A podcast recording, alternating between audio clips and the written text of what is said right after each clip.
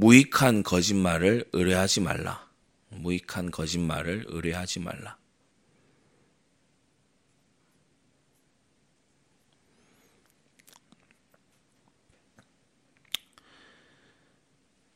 어, 이 예레미야 7장 어, 특히 11절 이 말씀은 우리 예수님께서도 어, 인용하신 음, 어, 그런 이제 말씀이지요. 그래서 예레미야가 오실 예수님의 예, 그림자로 미리 유다 백성을 향해서 어, 책망하고 예언했던 이것을 예수님께서 어, 그대로 어, 성취하시고 이루시는 것을 이제 보게 됩니다. 예, 우리가 어, 이 예레미야 7장 본문은 뭐 어, 조목조목 나열하고 정리하기보다 이 전체 전체의 메시지를 우리가 좀 어, 무게 있게 받아들이는 것이 이제 중요합니다. 예배드리러 올라오는 사람들에게 예, 문에 서서 예레미야가 어, 하나님의 명으로 이제 말씀을 전해요. 어, 그 메시지의 요지는 딱 하나입니다. 너희 길과 행위를 바르게 해라. 너희 행동 거지 똑바로 해라. 어, 그 말씀입니다. 죄에 물든 삶을 살면서 그러면서 예배드리러 나와서 어, 구원 받았다 이런 소리 하면서 좋아하지 말아라. 그런 착각하지 말아라. 어, 그 말씀이죠.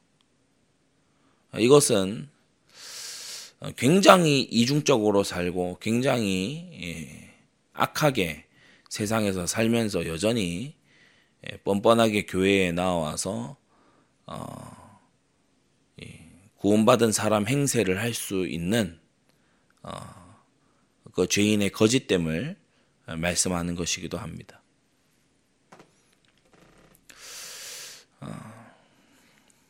어, 하나님은 알고 계세요. 예, 하나님은 보고 계시고 알고 계시죠. 어, 우리가 평소에 어떻게 살아가는지, 예, 어떤 마음으로 주일 외의 날, 날에 어떻게 살아가는지 하나님은 알고 계시고 보고 계십니다. 어떤 사람들은 아, 뭐 녹록치 않다 이런 얘기를 하면서 어, 주일도 다 어기는데 하나님은 중심을 알고 계십니다. 진짜 어, 노예 요셉, 도망자 다윗, 포로 다니엘처럼 어, 삶의 전쟁 한복판에 있느냐? 다윗이 광야 도망 다니는 동안 뭐 실로에 올라갈 수가 있습니까? 못 가지요. 어, 제사장 성읍 노베 잠시 들렀을 뿐이지 뭐 계속해서 번제를 드릴 상황이 됩니까? 번제 드려서 연기 피우면 당장에 잡혀 죽습니다. 그러니까 그걸 할 수 있는 상황이 아니죠.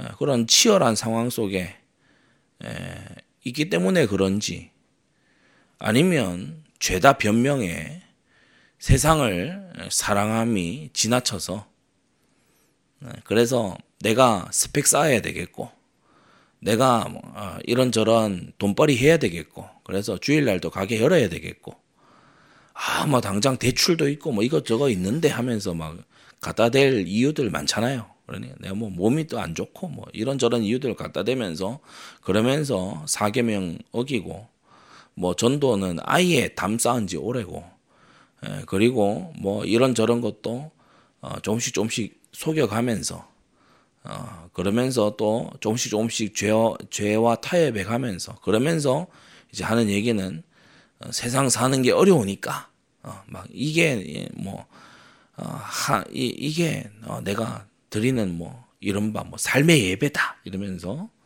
어, 그렇게 예, 또 얘기하는 또 교회는 한 번씩 가보면 얼마나 힘드셨습니까? 하면서 막 또 장단 맞춰주니까. 아, 그러니까 무익한 거짓말을 의뢰하는 아, 그런 사람들이 오늘날은 넘쳐납니다. 넘쳐나요.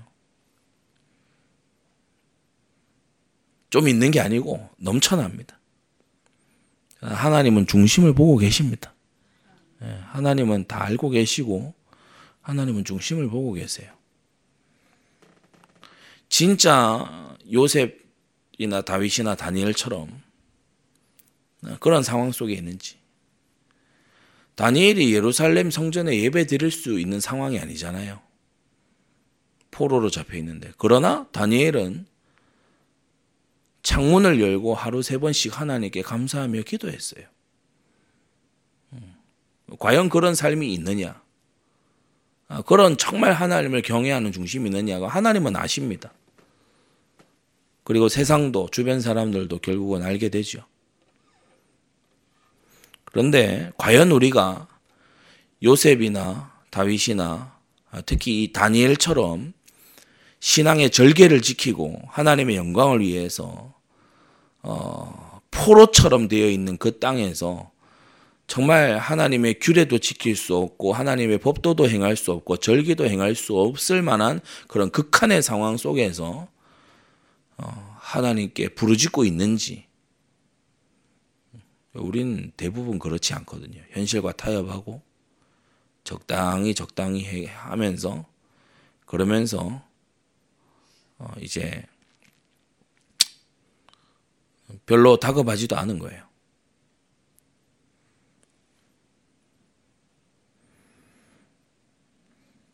예, 다시 이게 돌아오면 어, 이 사람들은 어, 예레미야가 얘기하는 이것이 뭐 그리 대단한 문제냐라고 나중에 우리가 8장 9장에 가서 보면은 이제 예레미야에게 오히려 반문합니다.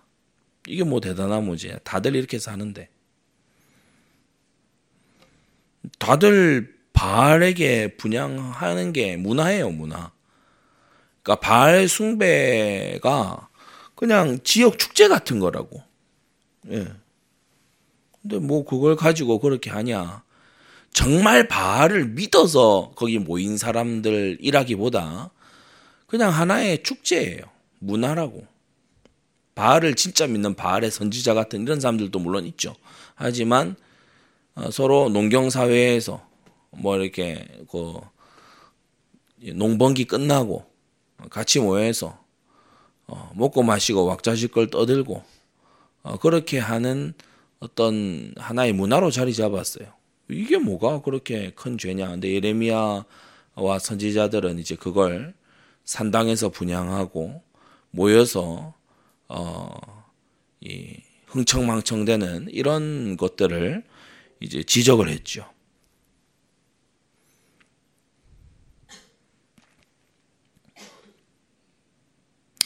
어, 그래서 어, 이 9절 10절 보면은 너희가 도적질하고 살인하고 간음하고 거짓 맹세하고 바알에게 분양하고 어, 너희 알지 못하는 다른 신들을 좇으면서 그러니까 이게 이 당시 가나안의 풍습입니다.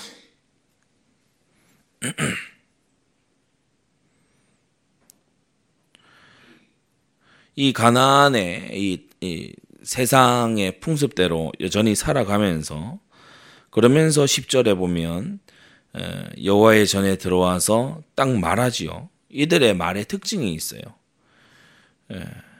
우리가 구원을 얻었나이다. 역시나 자신들이 무엇을 얻었는가에 포커스가 맞춰져 있어요. 우리가 하나님께 영광 돌립니다. 이런 말이 나오, 이 입에 나오는 게 아니고, 또는 우리가 하나님을 섬기러 왔습니다. 이렇게 말하지 아니하고. 왜냐하면 이들은 그게 어울리는 말이 아니죠. 그러니까 그 우상으로부터 자기 욕심을 채우려고 하는 것처럼 여호와 하나님께로부터도 무언가 받아 챙기려고 하는 어, 그런 어, 더러운 습성이 이들에게 있는 겁니다. 우리 구원 얻었다. 우리 피언약 잡았다. 어, 우리 어, 정말 어, 우리는 거룩한 백성이다. 거룩하게 살지 않으면서 그렇게 주장하는 것이요.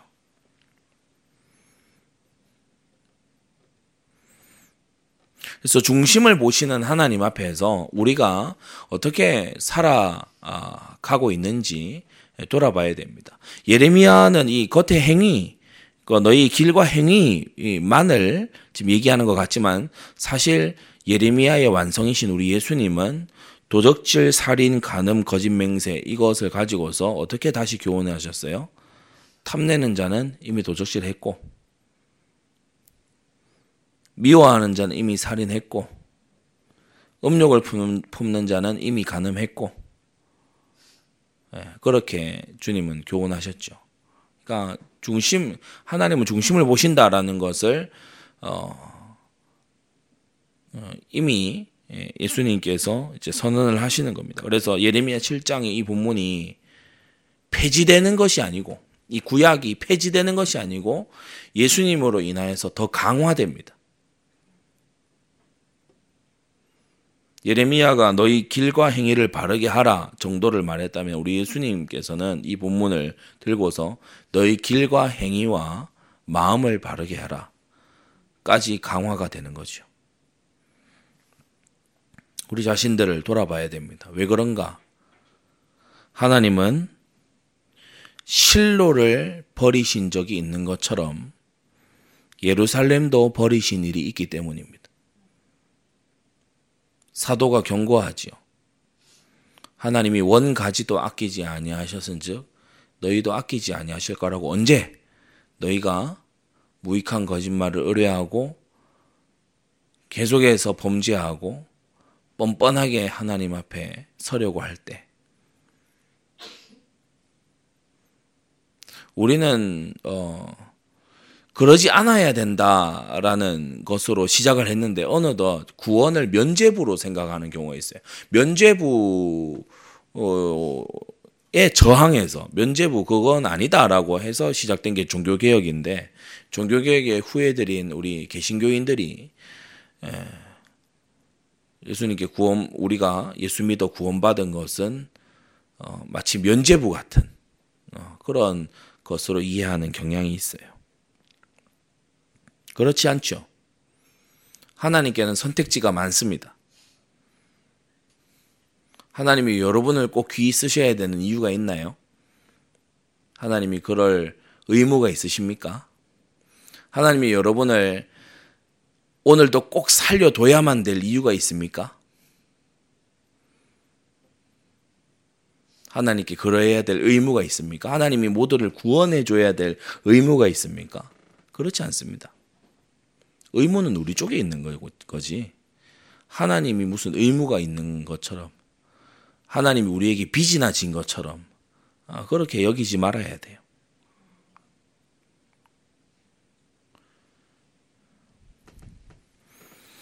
그래서 어, 이 오늘 읽은 14절 15절 이곳에 가서 보면 실로에 어떻게 행한 걸 너희가 잘 봐라. 실로 그 엘리 제사장과 그 아들들이 섬기던 실로의 장막을 기억하라는 것입니다. 하나님께서 다 무너뜨리셨죠. 어, 그것처럼 우리가 성경을 통해 알고 있듯이 예루살렘도 역시나 무너졌습니다. 지금 우리가 성전 건축하고 있는 우리들이 마음의 경계의 말씀으로 받아야 됩니다. 하나님의 영광이 머물려고 하면 하나님의 극률의 눈길이 머물려고 하면 예, 우리가 예레미야 7장처럼 살면서 어, 하나님이 우리를 극률히 여기시겠지라고 생각하면 안 돼요. 네, 우리의 길과 행위, 더 나아가서 마음 중심을 예, 계속해서 돌아보는 그런 우리가 되어야 됩니다. 큰 집에는 많은 그릇이 있다.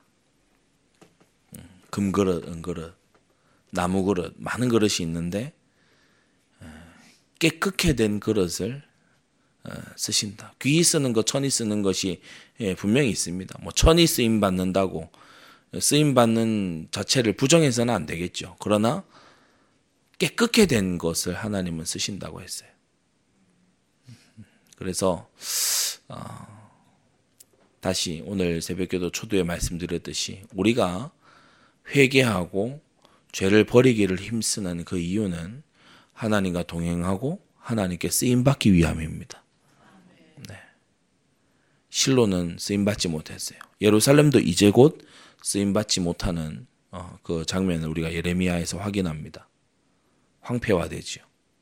우리 절대센터 성정과 우리 안디옥 교회가 하나님 앞에 계속해서 쓰임 받으려고 하면 이 예레미야 7장의 말씀으로 우리를 계속해서 쳐서 복종시키는 예, 우리의 마음의 죄를 악을 씻어버리는 그러한 우리 중직자 성도들 되시기를 바랍니다. 이 시간 받은 말씀 잡고 다 같이 기도하겠습니다. 하나님, 우리가 겸손히 하나님 앞에 엎드립니다. 주여 우리가 죄를 버리고 정말 예레미야 7장처럼 뻔뻔하게 하나님 앞에 나오는 자가 아니라 우리가 정말 이 세상 풍속에 속한 많은 죄들을 버리고 우리 마음의 죄를 씻고 하나님 앞에 쓰임 받고 계속하여 쓰임 받는 우리의 교회 내 가문 후손들 되게 해 주시옵소서. 다 같이 기도하겠습니다.